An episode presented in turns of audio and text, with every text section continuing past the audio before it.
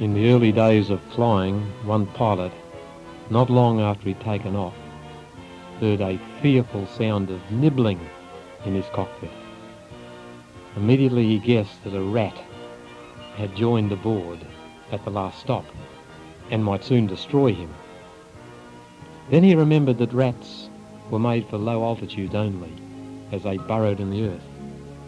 And so he rose higher and higher till the nibbling ceased. And when at last he descended to the next port, he found that dead rat. My friends, is something nibbling at your life destructively?